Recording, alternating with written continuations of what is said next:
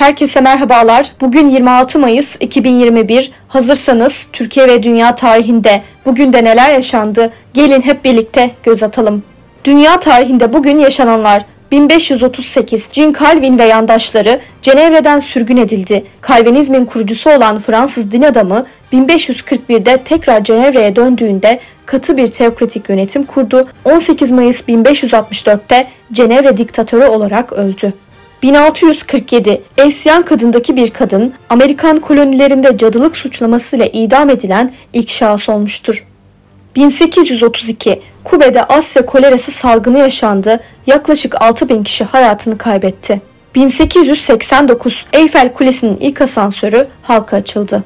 Türkiye tarihinde bugün yaşananlar 1926 milli mücadeleye katılmayan memurların görevlerine son verilmesine ilişkin kanun kabul edildi. 1971 şair Fazıl Hüsnü Dağlarca tutuklandı. 1992 Orhan Kemal ödülünü Köylüler romanıyla Talip Apaydın aldı. 1999 Danıştay 8. Dairesi başı açık görev yapmayı kabul etmeyen başörtülü memurların uyarı cezası verilmeden işten çıkarılmasına karar verdi. Bugün ölenler 1421 Osmanlı'nın 5. padişahı Çelebi Mehmet vefat etti. 1512 Osmanlı'nın 8. padişahı 2. Beyazıt hayatını kaybetti. 1895 Türk devlet ve bilim adamı, tarihçi, hukukçu ve şair Ahmet Cevdet Paşa vefat etti. 1976 Alman varoluşçu filozof Martin Heidegger hayatını kaybetti.